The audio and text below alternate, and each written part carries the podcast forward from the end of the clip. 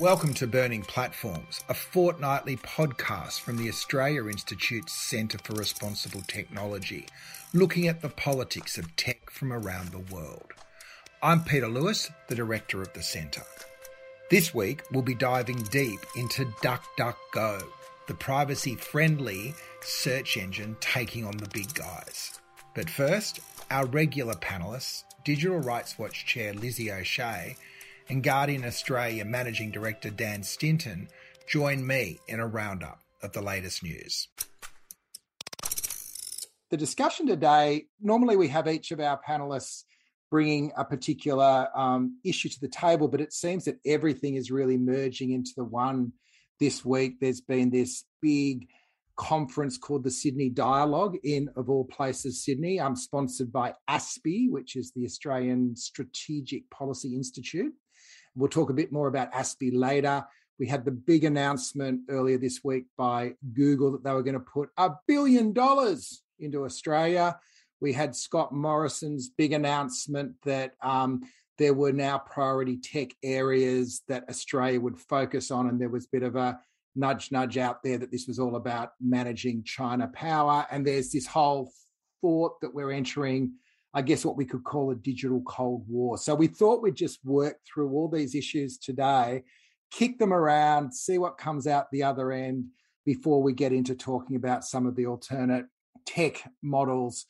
So let's start with Google. A billion dollars sounds like a lot of money if you say it quickly, and it got a lot of media. So Google made this announcement the Digital Future Initiative focused on creating jobs and building Australia's technology fundamentals putting money into the CSIRO to explore clean energy, natural hazard management, protect the barrier reef, and set up a quantum computing effort at Macquarie Uni. So this kind of sounded like, and, and the way it was pre- presented in the mainstream media was that after starting the year threatening to shut search in Australia because of those terrible media companies wanting some money out of the bargaining code, all of a sudden everything was good and all things forgiven, and Google is now part of our um, our future. Um, so I guess there's a few places to go here. One is, is this enough money to make any difference? A billion sounds a lot. That's 200 million bucks a year.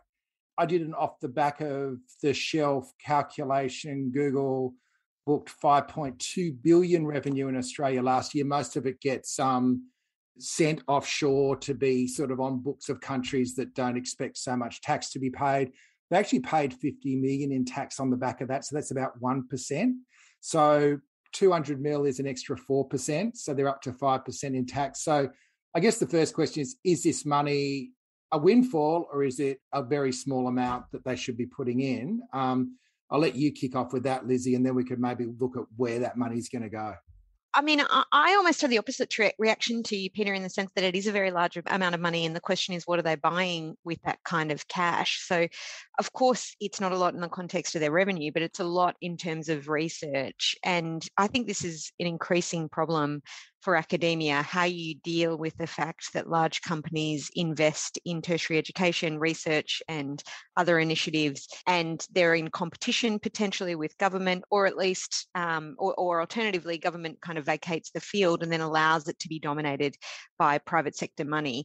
I mean, I think one way to think about this is to imagine if a fossil fuel company, for example, was investing in a school of science at a, at a major university, I think we'd be quite skeptical. And I think we should should uh, exercise a similar kind of skepticism in relation to the devotion of this kind of funds to uh, the advancement of technology, the elevation of education in this and research in this space. And so I think this is a real problem for us. How do we make sure that the work that's being done in this field is going to be quarantined from a company like Google? And with a figure that large, I think it is quite difficult. I mean, this is one of the primary reasons that we do have a tax and redistribution system because it avoids this kind of problem being created and essentially the privatization of, of um, knowledge and, and tertiary education institutions. Um, so that's my primary concern. The fact that it wasn't, it was not the problem that it was too little relative to their tax um, contribution in an ideal world, but in fact that it was it was very large relative to the other kinds of contributions that the government makes in this space, and that's my cause for alarm. Dan, Google um, does lots of partnerships. What sort of strings are normally attached when Google invests, say, behind, you know, they do news initiatives, they're, you know, going into a whole bunch of different education, health. Is it just here's some money or is there assumptions that go alongside it?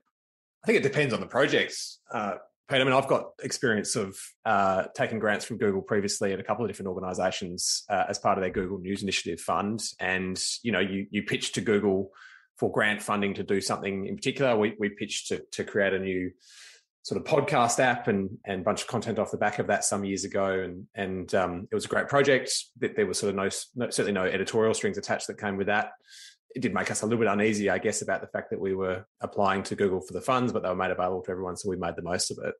I mean, I think I take your point, by the way, Lizzie, that that perhaps if perhaps it's, it's a combination of your point and Peter's point, if if Google paid a higher level of tax, then the government could decide to invest a much higher level into research in these areas rather than relying on the private sector to do so. And I think that's a pretty relevant point. But um, I think it's also important to realize just the context that Google is doing this in, right? So you've, you've, you've just come off a major, very bruising battle with the government off the back of the News Media Bargaining Code. Um, on the other side of that, Google basically put down their swords, did a whole bunch of uh, agreements with different media companies, including The Guardian, I should stress, and is continuing to do deals with with much smaller players as well that's happening at a time when Facebook has um, said that they are not going to do any more deals and has uh, refused to do an agreement with uh, the Conversation or SBS, which is you know the, the second public broadcaster. So um, it's hard to see that as um, anything other than a middle finger to the government. And then there's a whole bunch of other regulation coming towards Google. There's the advertising services inquiry, which the ACCC report uh, came out on that about a month ago you know that was uh, probably more targeted at Google than I was even expecting. Um, you know, and I work in this space. Uh, there's also the privacy review, which uh, we've talked about in this forum a few weeks ago. Um, that initial discussion paper from the Attorney General's office has just uh, dropped.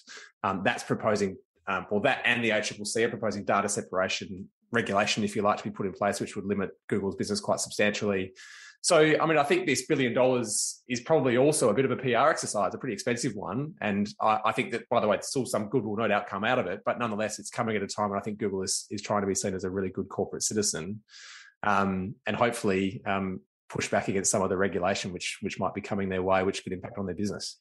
You'd also um, assume, Lizzie, that part of this is embedding their technology platforms in the solutions they're co investing in, right? So it's not just philanthropy, it's very much targeted partnerships. And if you think back to schools now base their their, their classroom infrastructure on Google products and the health system is very reliant. And so when Google did threaten to pull and you started to look through what the potential implications of that were, there was this huge technological sovereign risk. Now, is there a risk that if CSIRO, you know, ties its sails to Google on, on dealing with all these really big um, existential challenges, we're just being dragged further into their thrall.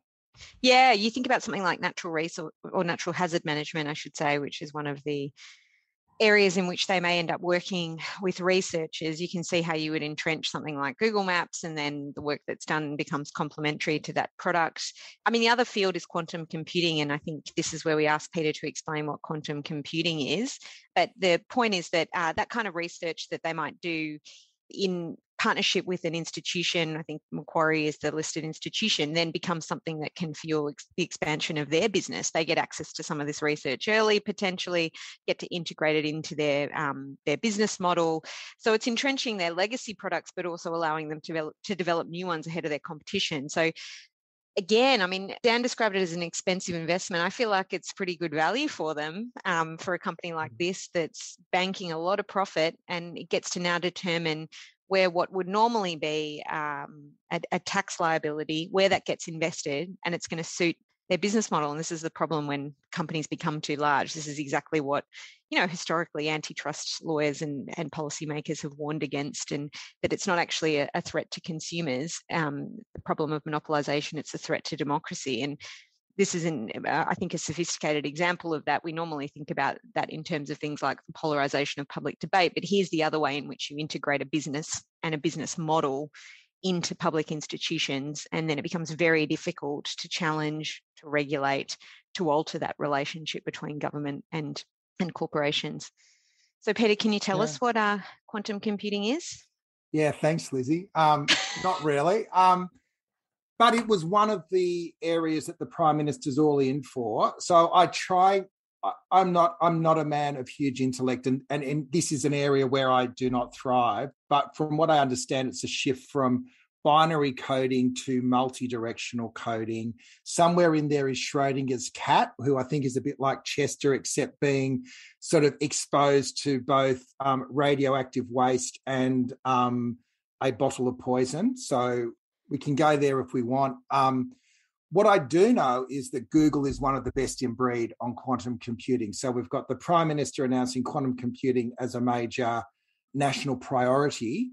Um, and we've also got the guys that have just given us a billion dollars to co-invest really being standing up right in the middle of it, all in the middle of a big national conference on our strategic um, future under the, I guess, the shadow of both the AUKUS subs deal and the Quad. And we'll get to the ASPI conference in a sec.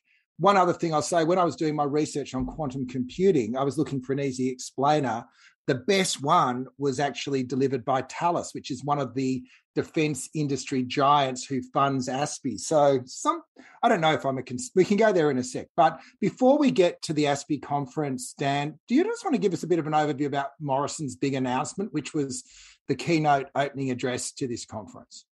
Sure. Before I do, I mean, I think I wouldn't attempt to describe quantum computing either, but I think the key point of it is that it's it's uh, a huge acceleration on the capabilities uh, of computing power uh, in a in a on a pretty small microprocessor. So it basically is going to 10x the the the abilities of computers. So I think that's why so many of these companies are pouring so much money into it, including Google.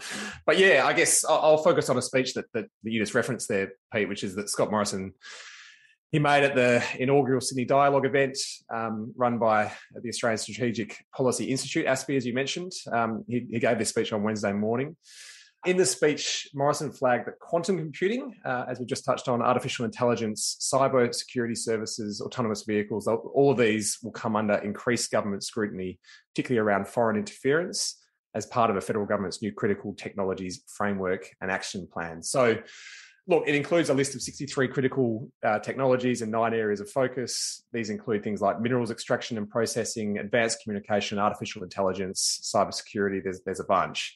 Um, and I guess the point here is is that they're they're trying to uh, effectively highlight the technologies which I think Australia doesn't want. He didn't mention China, but that Australia doesn't want to uh, lose control of, if you like, and, and which he wants us and, and friendly democracies to to in order to, to, to keep control of. Hopefully, recognizing the importance that they're going to play in, our economy and society going forward. So, I mean, I thought it was fascinating that that he's he's sort of he's kind of without mentioning China, he's signaling the technologies which I think are going mm. to become critical to our future, and and almost putting a stake in the ground and saying, um, well, which would you rather have it? Would you rather have us and friendly democracies like the US and the UK controlling these things, or would you rather have China doing it? Mm. And here's your incentive yeah. to do so. But, and it, it was interesting. He didn't mention China in the speech, but he dropped the speech to media to run the day of the speech, and they'd obviously been backgrounded that this is all about China because that's how they'd presented it. So, mm. what do you reckon about this, Lizzie? Is um, our national government coming up with a long-term tech agenda where the main problem they seem to be trying to solve to push back against what um, has been described by Facebook's Nick Clegg as the authoritarian internet. Is that the biggest problem we need to be solving at the moment?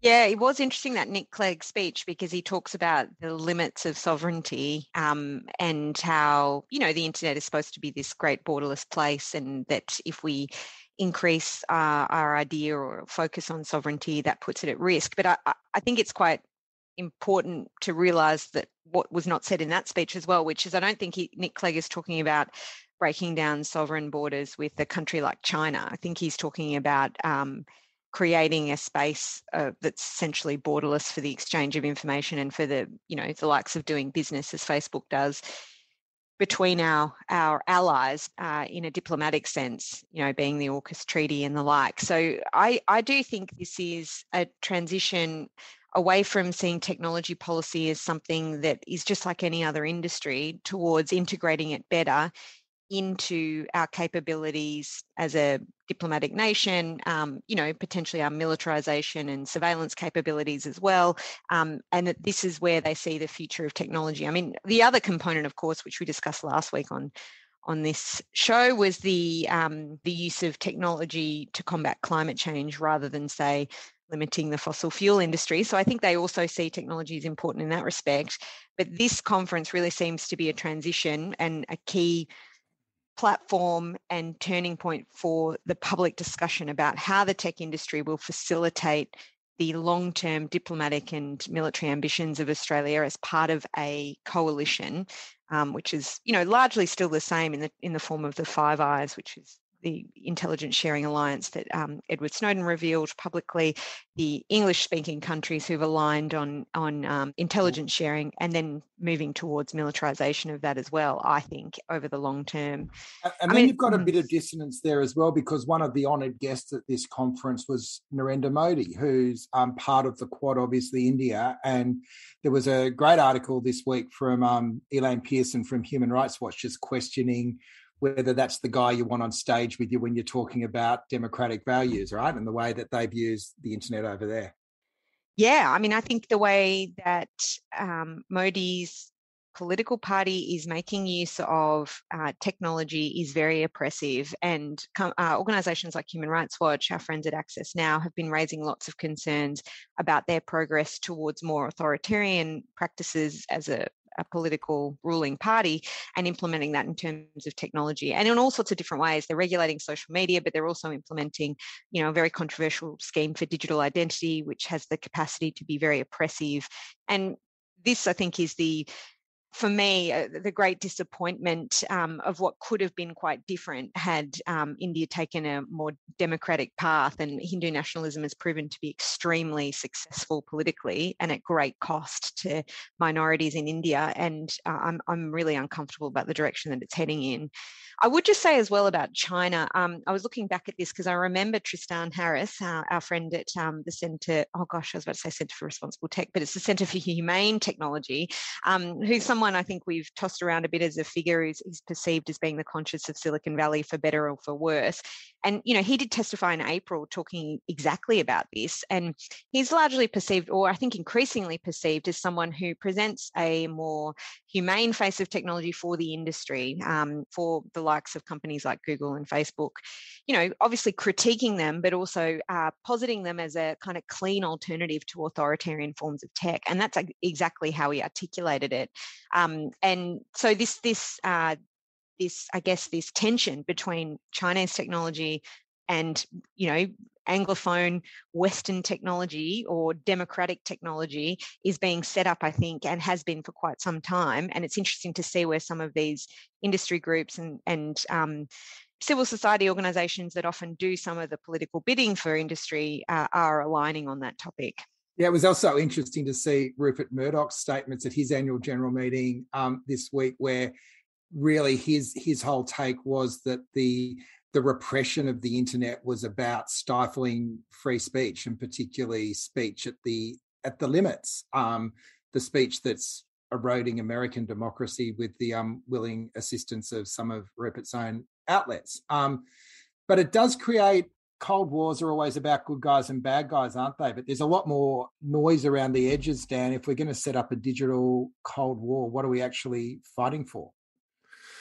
Oh well, that's a pretty big question, um, Peter. But I, I, I, mean, give you the if, big questions. uh, yeah, I should be more prepared for them, perhaps. But um, I mean, look, if, if, you if you look at this in the context of what Lizzie just mentioned with India and and India effectively increasingly clamping down on the freedom of information, I mean, I think it's worth just going taking a step back for a second and looking at the history of this, right? So you, you basically had the internet largely operating on on US standards and, and US values really for, for most of its life up until now. Um, the exception to that was China, which I think way back in the late 90s um, started to control things and I think released their, their great great firewall um, uh, about 2005 2006 uh, thereabouts at least and so they were kind of the exception they were like trying to control um, all of the information that was available online and, and limit the information that, that, their citizens could see as just one way of controlling things um, most people back then, including me, by the way, thought that could never work. but they've proven that it has worked. And we've now got India going down a path which is broadly similar. I mean, not as bad, but it's got some pretty concerning elements to it. Turkey's done something similar. There's a lot of so-called uh, well democracies or former democracies that are really going down this path. So i think we're going to see a splintering of the internet into mm. lots of different countries i guess with, with different standards and, and, different values. And, and there might be some benefit that comes from that in, in, in effect of reducing harmful content access but it will probably result in in a, in a splintering of the internet which is going to result in a lot of bad outcomes as well. Um, to come bring it back to your question, Peter, which I'll, I will eventually get to, I guess the what perhaps Morrison is looking to do is is build with with the internet splintering. He's looking to build a coalition of companies which are going to have the same standards and the same level of openness and the same sharing of information between them as a way of pushing back against uh, China and perhaps any of their allies. So it's um, who knows where this is going to go. I'm I'm I'm not a I'm not an expert on this stuff, but it, it is fascinating. Yeah. Well, I would say as well, Bruce Schneier has been warning about this for a while. He's like a, a, security expert, but talking about how intelligence agencies have been essentially stockpiling digital weapons um, to be able to use in as a new frontier of conflict. Like, I, I, don't think that's a conspiracy theory, and it's one of the reasons, like, you know, why we at Digital Rights Watch, but many civil society organisations have advocated for strong encryption because encryption is a way to for citizens to protect themselves. And too often we see national security agencies, especially in Australia, seeking to implement powers that allow them to weaken these systems for their own purposes in collecting intelligence, potentially advancing Australia's interests, you know, militarily, I suppose, over the long term, but certainly in the sense of intelligence, um, which then puts users at risk when the tables are turned. And this does become a much more active field of diplomatic relations, of potentially warfare. And, you know, you do realize the critical importance of people being able to secure their devices as against not, you know, just their own government, but also foreign interference and how we do really need national security agencies to not just advocate for themselves, but for the security of citizens. And we haven't seen that lately. We've seen them put their interests above the interests of citizens in keeping themselves secure.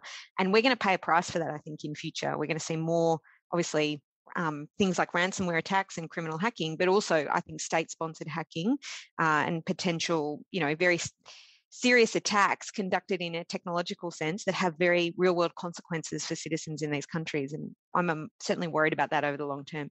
I mean, these state-sponsored um, attacks are sort of the modern guerrilla warfare, aren't they? They're, they're mm. a way that you can do real harm to another um, country uh, that is, that is a that you want to do harm to, obviously, uh, in a way which is not going to trigger perhaps larger um, conflict or, or, traditional conflict in a way. So, I mean, we saw this last year with, with China undertaking a pretty substantial hack of Australia and, and Morrison going as far as to name them, which I think was unprecedented. So it's um, this is this is I think increasingly where the battles between these great powers is going to be fought. It's going to be fought mm. in cyberspace rather than uh, necessarily between our militaries. Mm. The, the last point on this, I one, one speech that I, I, think it was to the ASPI conference, Labor's um, Assistant Comms Minister Tim Watts. What is concerning, though, is that while the libertarian vision of the early internet has now been universally rejected by the democratic nations, nothing has emerged to replace it as a practical philosophical framework to guide the exercise of democratic sovereignty over the internet. I thought that was kind of lived out this week. Um, the conference has at the heart of it how we're going to build a submarine fleet sometime in the never never with US and UK technology.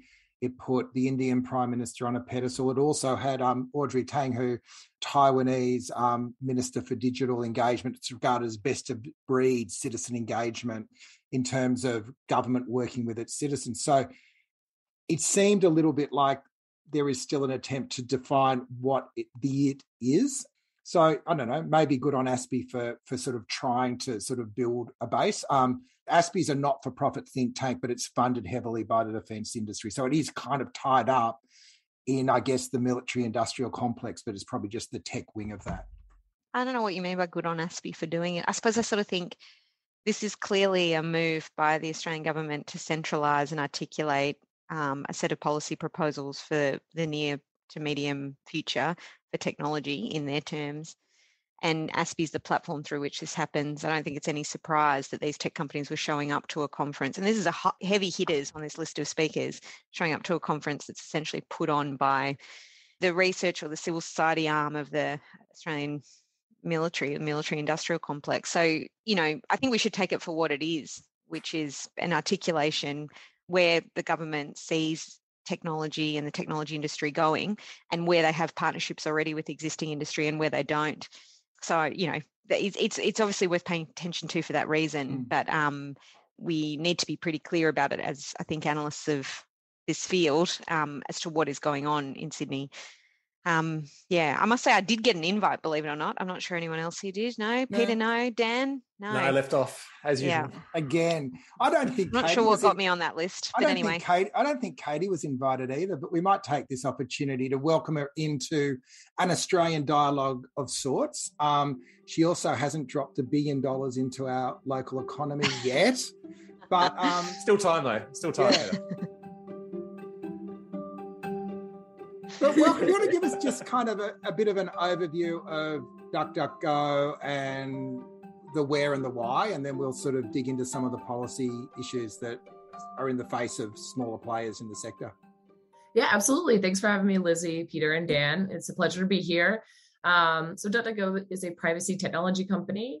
We offer a number of services that are free and easy for users to use to increase their privacy and security online our whole gamut is that we're just trying to make privacy simplified for users and raise the ch- standard of trust online generally by not collecting any user data, which of course affects filter bubbles, targeted advertising, misinformation, and disinformation online.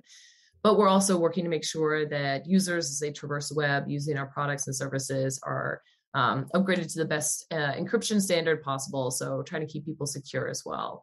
Our most popular product is our search engine, but we also have a mobile browser and email protection service, um, and our also our desktop uh, extension, which does a lot of the same uh, work as a mobile browser. And we also dropped today our tracker blocker protection um, for our Android mobile uh, app, which will protect you from uh, cross app tracking um, on the Android device, um, even to an extent better than on iOS. So we're very proud of that. So explain um, cross cross app tracking. We're pro- it's yeah. probably happening and we don't even know it. What's that? Yes. So I on iOS, Apple will ask you if you want uh, to not be tracked, and they'll just send the signal to companies and not disclose your um, your advertising ID, and that's their way of preventing companies from tracking you across device. What we've done on Android is even more extensive because we're actually stopping uh, cross app tracking on the device itself um, preventing them from seeing what you're doing on other apps, which we think is, is your prerogative and your right to privacy. Uh, so we're very excited to extend some of those protections for Android users that iOS has deployed in some sense for their users. And how do you make a buck? Ah, we uh, we work we make money based on contextual advertising. So our our uh, search engine just shows you advertisements based on the query that you're searching for, the content of the page you're searching for. So if you go look for um, a cat will, you know, show you maybe. There's one. You, are getting a lot of credit. Introduce. I know, cat. right? um, we'll give you some maybe information about local humane society. Probably show you some ad- ads for litter boxes and um, maybe a local vet, but we're not going to show you an advertisement for a trip or a pair of shoes that you're considering um, purchasing or going on a few months before. So, can I ask you about that, Katie? Does that mean that if um, both Peter and I searched for cats, we'd get the same ads. Is that part of it? Or um, because obviously, if I'd been browsing lots of different shoes, I'd potentially get that. Or if um, I don't know, if Peter earned lots more money than me, which is very possible, maybe he would get a different kind of um, set of products than I would in that kind of advertising. Is that how it works? That you essentially end up you do see ads, but they're the ads that anybody would see if they were searching for that term. Yes, as long as they're in the same region and speaking the same language, basically. Um, so we do use some blunt location information to give you some more relevant local results, because of course you want to know about the Starbucks near you and not the Starbucks in another country. So that's one way that we're doing it. And then it's also a little bit based on language as well. So obviously the, the advertisements are shown based on uh, the language you're searching in. Dan, you're a big fan of contextual advertising rather than micro targeting, right? Well, it's interesting. I was going to ask you, uh, actually, Katie, that the so my industry, as you probably know, uh, the publishing industry, that is, is going through a bit of a crisis as we as we deal with the end of cookies and the fact that we're not going to be able to follow people around the internet you as easily. Yeah. yeah. Well, look, I mean, the Guardian welcomes this for, for clarity, but I think the industry in general is pretty concerned about it. Um, and so there's lots of talk about sort of you know everything old is new again and going back to contextual advertising and and simply putting you know um, car ads in an auto section, for example, or, or ads for uh, holidays in the travel section, and and whether that's going to be enough. So, I mean, my question for you, based on the insight that you've had with with purely contextual advertising, is is there a market for it? I mean, is it is it a substantial enough market? Because we've all, I think, been conditioned to think that digital has to be targeted in, all, in order to work, and I think you're sort of proving the opposite. So, so give us your give us your insights. Yeah, so we've had a very profitable model since 2014 using only contextual advertisements. And of course, I'm sure that you saw the report from the New York Times following the implementation of the GDPR and how they switched away from behavioral ads and actually saw an uptick in their revenue. Um, so we believe that this is a very profitable business model. However, we also think that governments, including Australia and the US, need to put in uh, protections for users to ensure that their data isn't being abused and that there's a more level playing field so that more companies are encouraged to embrace this contextual advertising model. I, as you mentioned, you've been told that behavioral advertising is the way to go. Um, definitely understand that message, but of course, it's coming from some of the two advertising giants in the world, Google and Facebook, who are the middleman taking money as you place ads that may or may not be better targeted for the final user. So we think this is a great model. We encourage other companies to embrace it. And in the US, we've been working with publishers to ensure that users can um, opt out where they can, where possible, like under the California Consumer Privacy Act, of having their information sold to third parties, and um, that also ensures that publishers are um, respecting that signal and part of the better ecosystem that we're hoping to um, establish here in the U.S. and abroad. Can I raise, I think, the search elephant in the room on this though? So I'm a big fan of DuckDuckGo. I wear the T-shirt proudly. I use DuckDuckGo as my default search. But if I need a complex search, I still go back and search Google on DuckDuckGo and then use the Google search to do it. And I feel it's a bit like eating organic. Like I'm normally eating organic, but when I really need to have some chips, I'll go and get the chips. I do that too often. Um, get organic it chips. seems to me, it seems to me that the, the, the constraint of your more ethical search framework is that you don't collect as much data, so the search isn't as good. Is that fair or is that? So, there, of course, are network effects with search engines. The more long, unique queries that you kind of mentioned there that a search engine is getting, the better the search engine is going to be at responding with a relevant response for you.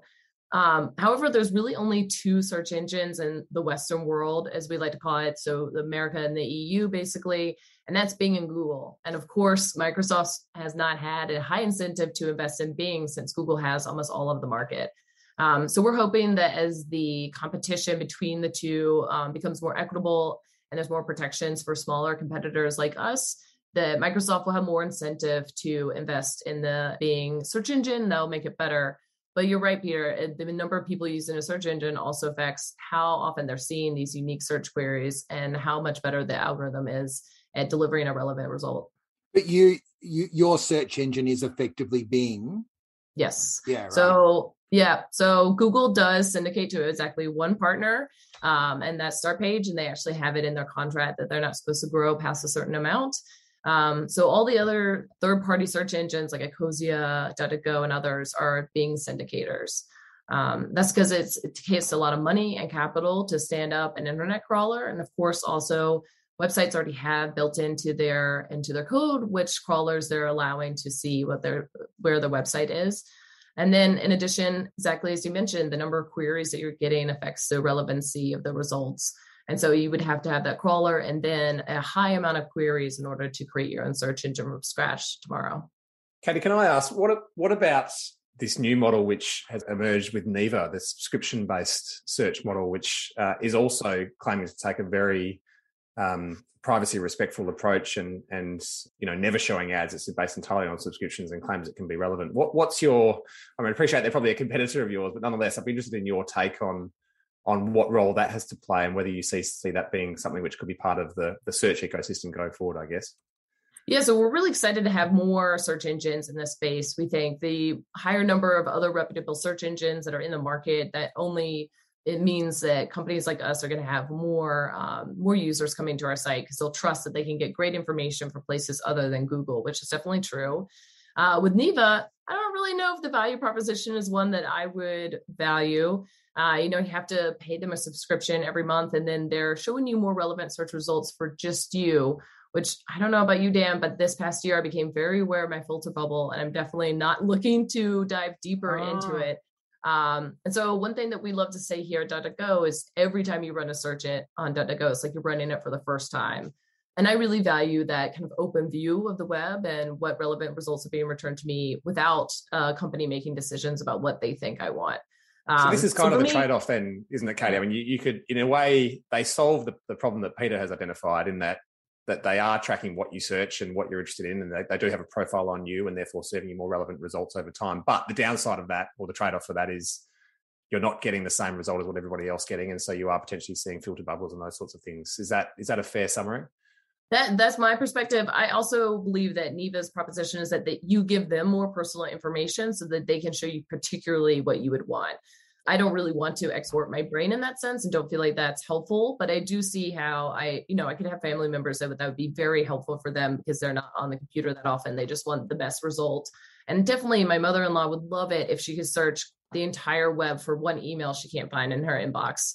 Um, so I could definitely see how this would be helpful for some users. But um, we are very proud of our private search service without any fees, and we'll continue that in the future. But we're excited to have a new partner in this space. Mm. Can I ask a couple of questions, Katie, as well? Like, I mean, I, I can definitely see the utility in expanding the number of participants in the market for search because monopolistic markets obviously have can have pretty dire consequences. So I, I can see the utility in having more players. As someone who's like into big government, I can also see utility in government investing in this space. But I also don't want government running a search engine for obvious reasons. That I want them to see what I'm looking up. But I do wonder, what do you think um, is, I mean, I, I think there's space for things like non-profit companies, community organizations to also expand into this field. So I think we probably share value there in the sense that the more players in that market, including right across the spectrum from profitability to kind of community grassroots based organizations, contributes to a better ecosystem. But what do you think the role of government then is in this space? Is it to, you know, government obviously invests in research and development, but they also do things like procurement. Um, they also obviously regulate monopolistic markets or, or, or fail to if you were to talk about what you think government could do to limit the monopolistic power of a company like Google, what would you be recommending? Yeah, so what we would recommend is actually pretty well encapsulated by the ACCC's uh, recent third interim report for the digital services consultation, um, which is a requirement of a uh, search engine choice screen to be shown to users. So right now, Google has bought up the default position across platforms and services meaning that whenever you open a new device, get it out of the box for the first time, if you perform a search on that device, it's going to be through Google. Same thing for most major browsers. And of course, within Australia, Google has a great market share in search, but also a huge market share in their most popular desktop browser, which is Chrome. And so, one thing that we're really facing is the inability to get in front of users' eyes and to make it easy for users to switch to another search engine provider. And so we're really excited to see the ACCC report um, suggesting a requirement for search engine preference menus and for uh, greater ease of switching between defaults, because we know, of course, that defaults rule the world still for most of our devices and services. And so we're really interested in governments doing this kind of market intervention to level the playing field and allow other companies like ours to uh, put their value proposition in front of users and say, like, look, come to us we won't take your personal data, but we will great, give you great search results. And we're hoping that more and more people will uh, come to what we call the duck side um, and use DuckDuckGo because you know every time you search on Google, you're giving them so much personal information. Um, and so we're really hopeful that we can turn away from the surveillance ads business model. Yeah, well, because that's the other component, right? Because as well as the ACCC um, report, which you know I, I, like some of it, I don't like other parts of it, but you know I appreciate that this is a field in which other regulators have potentially not done as good a job or engaged with the issue as much, and I appreciate the ACCC is is trying, um, and that's to be commended, even if you have criticisms of some of the aspects of it. But the other component, the other bit that we're going through at the moment here in Australia is a review of our Privacy Act and you do wonder whether the other, or what I always think about in this context, is trying to stop it at its source. So, stopping the collection of data, but then also the micro targeting that flows from it, because that would then mean that Google did have to fundamentally change its business model. And to my mind, it also seems like a field in which most people don't appreciate how this actually happens.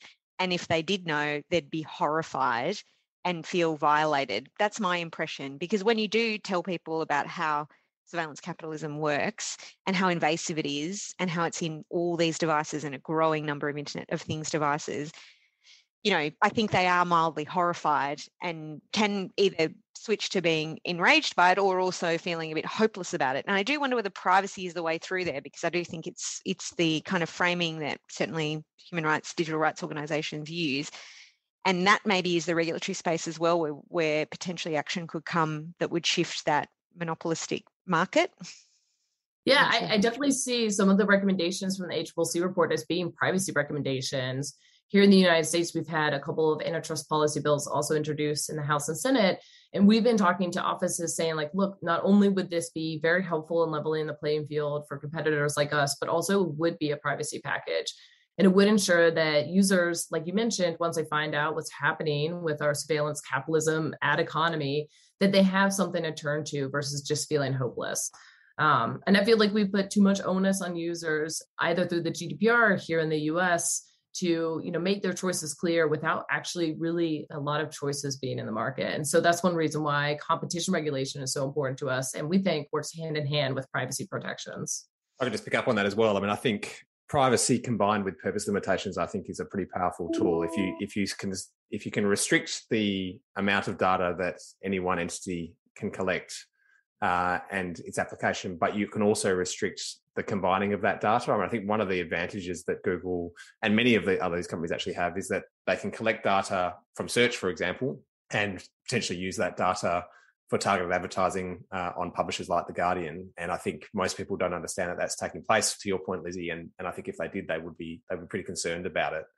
If you can restrict that from taking place, if you can if you can make sure that whatever data is collected collected is not only reasonable and therefore limited, but also the portability of it is limited, then you can effectively achieve um, you know what is close to a, a, a breakup of these companies without actually having to forcing them to do so. You can you can force Google from stopping to use Google Maps, for example, stop using Google Maps as a as a cost of acquisition, if you like, or, or, or a way to acquire data to improve their other services, and it, it improves the competition of the whole ecosystem. So, um, anyway, that's probably more of a comment than a question, Katie. But that's um, I think privacy combined with data and purpose limitations, uh, which I guess could still fall under the, the, banner of privacy, is is what's going to what's going to solve this. I'm I'm encouraged by the direction that the ACCC and our privacy review is going. Actually, can I add two cents though? As a litigator, maybe I'm like a hammer and everything looks like a nail, but I'm also just infuriated as to how privacy violations in this country don't come with a civil penalty provision.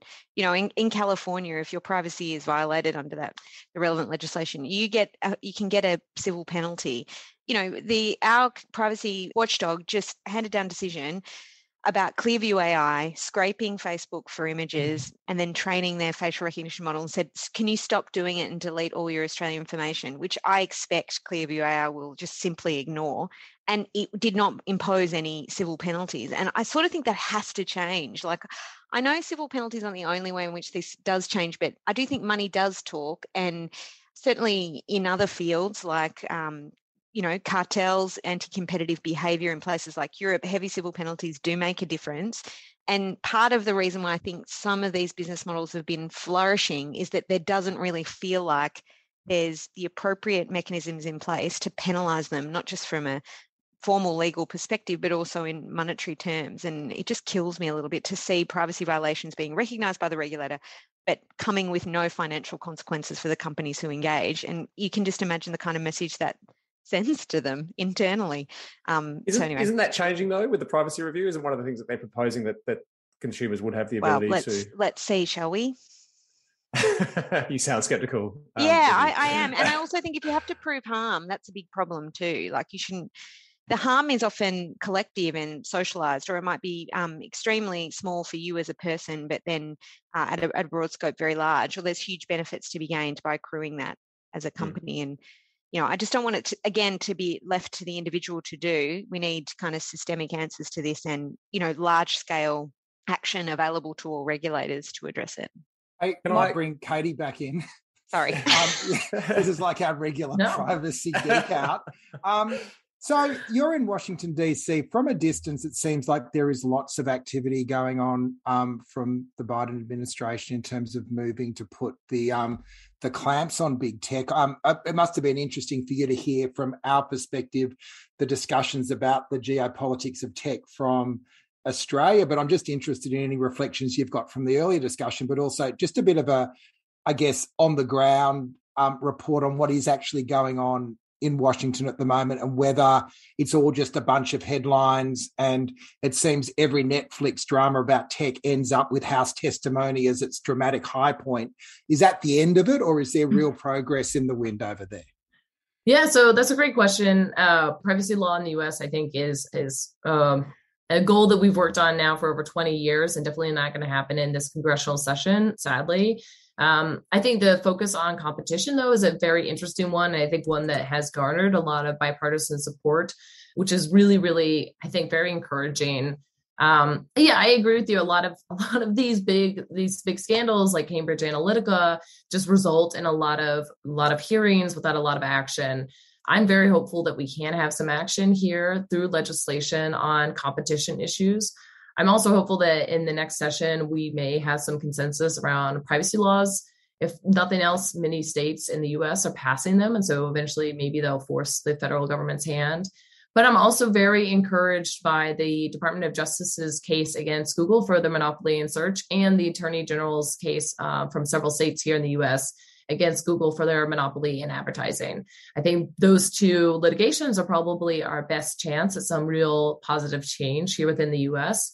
And I'm also really excited for this to be a precedent setting moment for the uh, industry, just the same way that the Microsoft antitrust case in the late 90s was. Um, so I'm hopeful. Uh, we're working very hard to get um, anti self preferencing legislation passed here in the United States. Um, and we're really, really excited to see Australia put forth such a great report on search engines and dominance in that area, and also put forth really well thought out recommendations built on the back of other um, kind of failed um, failed enforcement actions in other jurisdictions. Uh, and we're really hopeful to see Australia put forth maybe the best model for leveling the playing field, especially within this search engine market. One of the things that I think is hugely problematic with the way that the internet has evolved particularly around information at least, is is that the, we do have two really dominant com- companies, obviously, in Google and Facebook, and to a large extent, Google's algorithm controls the digital economy and can literally make and break businesses, and has done so with algorithm changes. And and Facebook probably does that to a certain extent as well within their ecosystem, but more importantly, controls the information that about half of the population sees, um, and again can can change that, you know, uh, completely uh, at, at a whim or on a whim. My question is I think I'll focus on the search side of things given your background, but I have been saying for a long time that I think that these companies like Google uh, being able to say our algorithm is our commercial trade secret and therefore no one can have any insight to it is hugely problematic and is not something that is that can can be is sustainable anymore. I just think it's it's too important to the businesses, um, individuals uh, that that use their service to to remain something which is a black box and there has to be some level of transparency. Now, Google's retort to that is, but if we were to show, uh, give you any insight into how our algorithm works, people would game the system. And I'm sure that that is true to an extent. But I'm wondering, is there a middle ground there? Because it feels to me like this current, the, the way that we're operating now is is just not good enough. What, what's your take on it? Yeah, I, I think that there has to be some breaking open of the algorithmic black box. You know, you mentioned small businesses, and I'm, I'm really glad that you mentioned them because I think they're another partner here that has been missed. Like their information is also being taken by these big tech giants and used against them anti competitively, either through the provision of other white label products or, as you mentioned, um, just changing the algorithm a little bit, and that totally affects their business when Facebook, Instagram, and all the properties went down for a few hours a few weeks ago, we all bemoaned it because we couldn't see what our aunt was doing. But actually, it was a huge problem for small businesses to basically host their web pages on Facebook. Um, I think we have to break open the algorithm, if nothing else, to allow people to have more control over their newsfeed. But I also think that it would be extremely helpful for our own democratic uh, populace to understand how information is being shown to them and why. Um, I think that you know we we think that these technologies are very smart and helpful, but I think often we don't think about what they're prioritizing, and often they're not prioritizing what we should be. Um, so I think there should definitely be a middle ground. I know um, legislators here in the U.S. are working on algorithmic transparency bills. And I'm also hopeful that the Federal Trade Commission here in the US, under the stewardship of Lina Khan, will work on this issue as well. So you don't think it would destroy the business then if there was more transparency? You think that that a search engine can still operate with with more yeah. transparency than what's yeah. I really think so. You know, um, and you know, we've seen the bad. We've already seen the proof in the pudding of what's going to happen if we allow companies to continue to control the algorithms with no oversight. And so I think that this is definitely something that has to be broken up by the government to some extent. I'm not really sure where the line is on opening up the algorithm. At what point we're getting to our trade secrets since we don't control the uh, SERP algorithm ourselves, we, we're a little agnostic on that front. But I definitely think we have to have more transparency in order to have uh, better regulation of our content, our communications online. Katie, do you think that includes not just transparency, but also the capacity for people to dictate how they want it to look for themselves? Like, you know, essentially modification and the right to be able to modify things to suit you in a meaningful way. Is that part of it? Because I don't know, you sort of edge towards a kind of open source model in some ways. But yeah, I'm interested to know what you think about that. I think so. I mean, for years, people have been asking for a simple change to a chronological, like news feed or uh, Twitter feed. And still, the companies will change it back the second you relog into the system to be whatever their algorithm is doing. Um, I'm really interested in users having more control over their devices. I think one um, one missed lesson from the ACCC's search engine report is showing how clearly users don't have control over their defaults, really don't have control over their devices, including one of the most personal devices that you use all day, which is your phone. If you buy a product and you own this product, you should be able to delete Google Chrome off of it, even if it's a pixel. And I think you should be able to change your algorithm to fit you a little bit better I think some simple blunt changes would be probably the first ones, right? Like chronological or my friends first, something like that. Um, but I think as we become more tech literate and we become more digital natives, I think that that's only a natural progression that we're going to ask for. Hmm. Excellent. Um, and finally, congratulations on your TV ads, which I saw on the interweb as well. Your deodorant rash, your favorite cheese, and whatever you were searching for at 1:15 a.m. That's really none of our business, because your life is private and unlike other tech companies, we think your internet should be too. Oh, what kind of talk is that? That's none of our business either.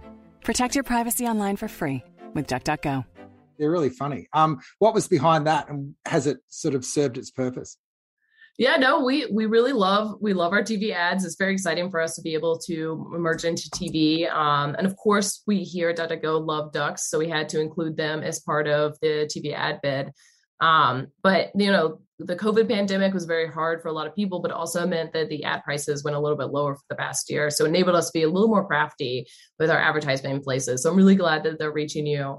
Um, Australia is a small market for us, but one we care a lot about, especially since ACCC is trying its best to and implement the right regulations. And of course, the Center for Responsible Technology is a good partner for us. Yeah, and thanks again for your support. Um, thanks for your time today.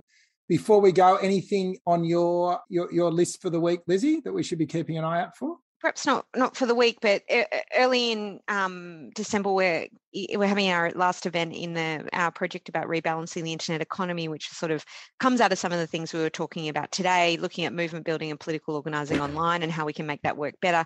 It's called Gather. It's coming up in early December. If you want to, the 9th of December, I should say, if you want to come along, then you know, of course, get on our email list and find out more. But these are the kinds of discussions we want to have with activists about how we could make the internet work for them better. Uh, and you know, it's it's a really important conversation, and perhaps from the other end of the spectrum of people who are using it and figuring out how to make that work. Um, so yeah, feel free to come along and sign up to be part of it. And our other very exciting news is that I think in about a week's time, there'll be Centre for Responsible Technologies putting out a book of essays called the Public Square Project that I've edited with Jordan. Lizzie contributed, Dan contributed, basically anyone who has probably been on this screen over the year, Mark Andrejevic, um, did a fantastic contribution, Belinda Barnet. And what we're trying to do is look at kind of the year the, obviously the, the, Facebook takedown at the beginning of the year, some of the attempts to regulate um, tech in various guises, and also some of the bigger ideas on what we could do separately, including my pet idea of a, a public social or civic network. So we're actually going to have live events in three cities. So if you're in Sydney, we're putting on a big lunch in Chinatown on December 9. Uh, we've got a politics in the pub in Canberra on December 1. And we're going to do some drinks in Melbourne, Lizzie, December 14. So mm. if you're in any of those three cities, we'll let you know and you'll be really welcome to join us in real life. God, seems like a strange thing to be even contemplating. Dan and Lizzie have still not met each other in the flesh, which I think is just terrific. I think this is my best angle on screen, yeah. so it might be a disappointment. Anyway, on that note, have a great weekend, everyone, and thanks for um, being part of Burning Platforms. You've been listening to Burning Platforms from the Australia Institute Centre for Responsible Technology. This episode was recorded in a live webinar held on November 19. You can access previous editions at our website, centreforresponsibletechnology.org.au, where you can also subscribe to Tech Check, our summary of the latest news and ideas. Burning Platforms was produced on Gadigal land by Jennifer Macey. Talk again soon.